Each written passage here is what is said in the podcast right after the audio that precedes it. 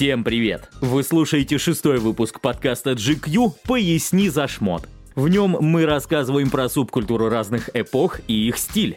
Например, в предыдущем эпизоде речь шла о хип-хопе и рэпе, дэпере Дэнни и разборках криминальных группировок. До этого мы уже успели разобраться с битниками, рокерами, хиппи, эмо, ска, панками и не только.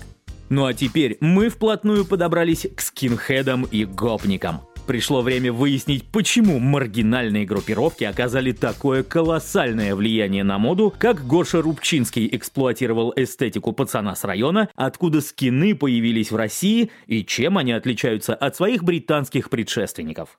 Что носят российские скинхеды? Вернемся на пару выпусков назад. Во втором эпизоде нашего сериала мы рассказывали, что скинхеды произошли от модов, британских поклонников джаза и ска, любителей спустить все деньги на новую одежду, рассекавших на мотороллерах. Со временем от них отделилась группа ребят из рабочего класса, которые невероятно гордились своим происхождением, не интересовались политикой и с удовольствием слушали ямайскую музыку. В то время как хиппи подчеркивали неприятие войны, отращивая длинные волосы, скинхеды наоборот, стриглись как можно короче, чтобы подчеркнуть свою мужественность. Американские скины отличались от британских. Они не всегда могли купить тяжелые мартинсы, а вместо джинсов зачастую предпочитали военные брюки карго. Но все это, конечно, имеет мало общего со скинхедами, которые появились в Европе, а затем и в России в 1980-е и 90-е годы. Самые радикальные направления начали выделяться в Германии в 70-е годы прошлого века. Стиль первых представителей немецких скинхедов был схож с британским, однако расхождения не заставили себя долго ждать. В 90-е годы их амуниция пополнилась шелковыми бомберами марки Alpha Industries. Первоначально это был бренд, производивший одежду для американских военных. Именно ему мы обязаны рождением классического бомбера с оранжевой подкладкой. Пилотам такая яркая деталь нужна была, чтобы привлечь внимание с воздуха в случае крушения самолета. А вот скинхеды выворачивали куртки наизнанку во время столкновений с вражескими группировками. Так было проще разобраться в драке, кто свой, а кто чужой. Если вы помните, у бомберов отсутствует воротник. Это тоже удобно, так как противнику сложнее схватить тебя за шиворот. Тяжелые армейские ботинки по-прежнему пользовались популярностью, но в Германии особенный смысл приобрели шнурки. Ультраправые представители субкультуры зачастую меняли привычные черные на красные или белые. Это значило, что перед вами неонацист или расист соответственно. В какой-то момент внимание немецких скинов привлекла марка Lansdale по совсем уж неожиданной причине. Все дело в том, что если надеть футболку с логотипом бренда под расстегнутую куртку или рубашку, то окружающим будут видны лишь буквы NSDA это часть аббревиатуры НСДАП, или, если по-русски, НСНРП, что расшифровывается как Национал-социалистическая немецкая рабочая партия. В России движение скинхедов сформировалось к концу 80-х годов, а особенную популярность получило уже в 90-е. Было несколько причин, по которым до нас дошла именно нацистская идеология. Во-первых, к тому времени она распространилась во многих странах Восточной Европы.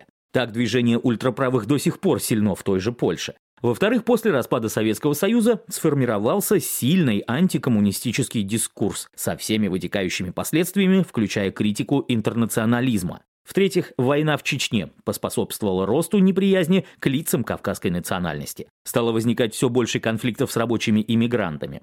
Российские скины носили джинсы Levi's или Wrangler, куртки-бомберы, бейсболки и кроссовки New Balance. Но это случилось уже в нулевые. До того, как в Россию пришло товарное изобилие, скины отдавали предпочтение военной униформе, причем не советской, а белогвардейской. Но только не думайте, что у молодых ребят из неблагополучных районов, а именно таких среди представителей субкультуры было больше всего, было достаточно ресурсов, чтобы искать настоящую дореволюционную форму. Как правило, они все-таки перерабатывали советское обмундирование, например, отпарывали звезды с и крепили на них значки с имперским двуглавым орлом. Ботинки доктор Мартинс, пожалуй, главный символ британских скинхедов, в России тоже пользовались популярностью. Но, опять же, деньги были не у всех, поэтому зачастую на смену Мартинсам приходили военные берцы. Носили парни и обувь марки Гриндерс. Эти ботинки полюбились скинам после выхода фильма «Американская история X», где герой Эдварда Нортона носил похожие. Мы не советуем вдохновляться такой ролевой моделью, но, к счастью, в последние годы тяжелые ботинки все меньше ассоциируются с субкультурой скинхедов. Да и само движение в последние десятилетия пошло на спад. В 2013 и 2014 годах в России запретили ряд ультраправых организаций. Из-за этого резко уменьшилось число участников русских маршей. Вдобавок, социологи отмечают, что снизился уровень бытовой ксенофобии и неприязни по отношению к мигрантам. Так что вы спокойно можете стричься под ноль, носить бомберы и высокие ботинки. Подобную эстетику в свое время позаимствовали, например, Ветма, а нацистская идеология пусть останется в прошлом. Есть что? Или как гопники стали законодателями мод. Ни один уважающий себя гопник никогда не признается вам в том, что он гопник. Этот термин считается уничижительным, хотя в его происхождении нет ничего такого. Еще в конце 19 века на Лиговском проспекте в Санкт-Петербурге действовало городское общество призора, сокращенно ГОП, куда привозили на перевоспитание уличных хулиганов. После революции заведение переименовали в Государственное общежитие пролетариата, но ни суть, ни аббревиатура от этого не поменялась. Есть, правда, и еще одна версия. В 1914 году, когда Николай II ввел сухой закон, стало появляться множество нелегальных торговцев выпивкой, которые предлагали свой товар характерным жестом – хлопком по шее. Его прозвали ГОП – ну а позже, когда алкоголь стали связывать с криминалом, слово «гопник» закрепилось в негативной коннотации. Рождение российских гопников, как и скинхедов, произошло в конце 80-х, начале 90-х, но между этими субкультурами лежит пропасть. Скины — это в первую очередь пусть отвратительная, но идеология. Гопники же никогда не стремились к высокому. Их сложно назвать объединением, а формировали эту культуру не музыкальные предпочтения, а социокультурная среда – если углубляться в терминологию, то гопников вообще корректнее считать контркультурой, так как они не мирно сосуществуют с доминирующей культурой, а вступают с ней в противостояние, как и любой преступный пласт. Кто это идет, сметая все на своем пути? Кто одет в цветную рубашку и красные носки? У кого на плече висит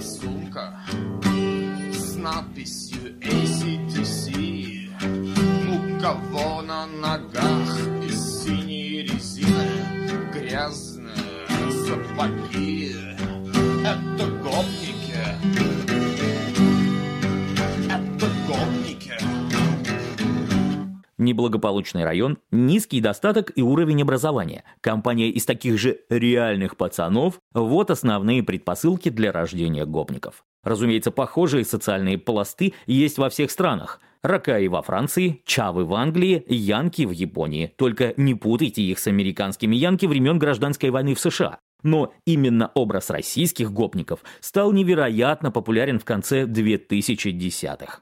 Думаем, вам не надо подробно объяснять, что носили гопники, но все же перечислим основные атрибуты. Треники Adidas с тремя полосками, бесформенные китайские или турецкие пуховики, олимпийки, кепи или вязаные шапки, которые едва держались на макушке. Кеды, резиновые шлепанцы или наоборот, классические ботинки, толстые золотые цепи, майки-алкоголички, в 90-е лучше было не пересекаться с такими ребятами в подворотне, если вы не хотели принимать участие в дискуссии на тему «Ты кто по жизни?». Кстати, отвечать на это следовало «А с какой целью интересуешься?». Правда, гарантии, что после этого у вас не отожмут деньги и мобилу, никто дать не мог.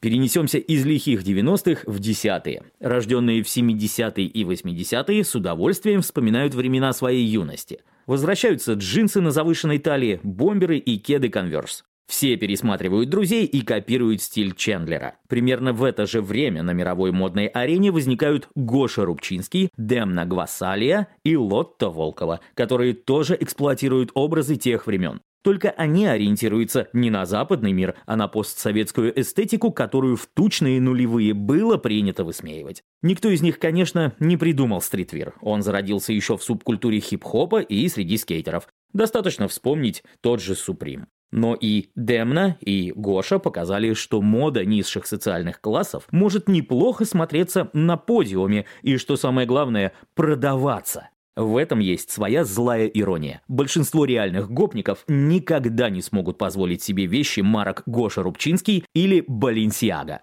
В связи с этим дизайнеров, кстати, обвиняют в культурной апроприации и эксплуатации образа бедности. Гопники Рубчинского носили оверсайз джемперы, когда-то такие привозили в огромных баулах челноки из Турции. На подиумы во время показов выходили коротко стриженные парни, которых дизайнер находил на стрит-кастингах. С кастингами также связан ряд скандалов. Гошу Рубчинского несколько раз обвиняли в связях с несовершеннолетними и харасменте. Однако это не помешало ему выпускать громкие коллаборации, в числе которых совместная коллекция с Бербери. Шаг с точки зрения британского бренда довольно рискованный. Одно время Бербери активно боролись с имиджем марки, которую любят английские футбольные фанаты. Все потому, что основная масса носила подделки. Подробнее об этой истории вы узнаете, послушав шестой выпуск подкаста GQ Style Band, посвященный фейкам. Однако Кристофер Бейли, тогда креативный директор Бербери, посчитал, что немного постиронии не повредит. Можно сказать, что так английские фанаты подружились с русскими гопниками. Реальность, возможная только в параллельной модной вселенной.